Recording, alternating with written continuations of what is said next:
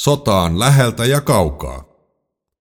Ruotsin salmen toisessa meritaistelussa kohtasivat toisensa Ruotsin ja Venäjän saaristolaivastot.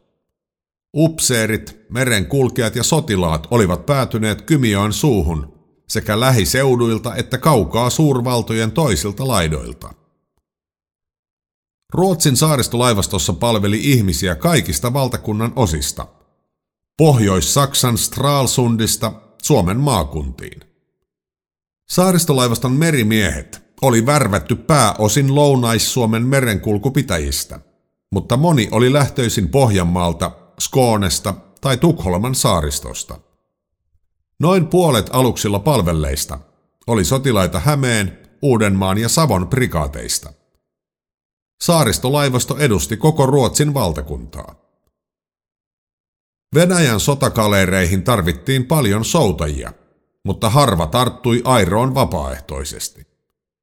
Näin meritaisteluun päätyi ihmisiä myös kaukaa Turkista ja Venäjän Aasian puoleisilta aroilta. Osa ruotsalaisten vangeiksi jääneistä sotilaista oli Venäjän muiden sotien vankeja, Mongoliasta tai Mustalta mereltä.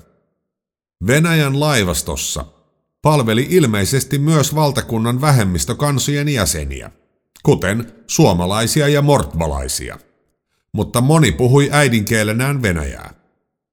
Upseereista moni oli venäläinen, mutta vakiintuneen tavan mukaan Venäjän laivastossa palveli paljon ammattiupseereita Euroopan merenkulkumaista, Isosta Britanniasta, Ranskasta, Espanjasta ja Italian eri ruhtinaskunnista.